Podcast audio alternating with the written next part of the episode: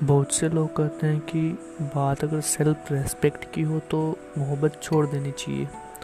हालाँकि ये बात सही है, लेकिन इसकी भी कुछ कंडीशंस होती है।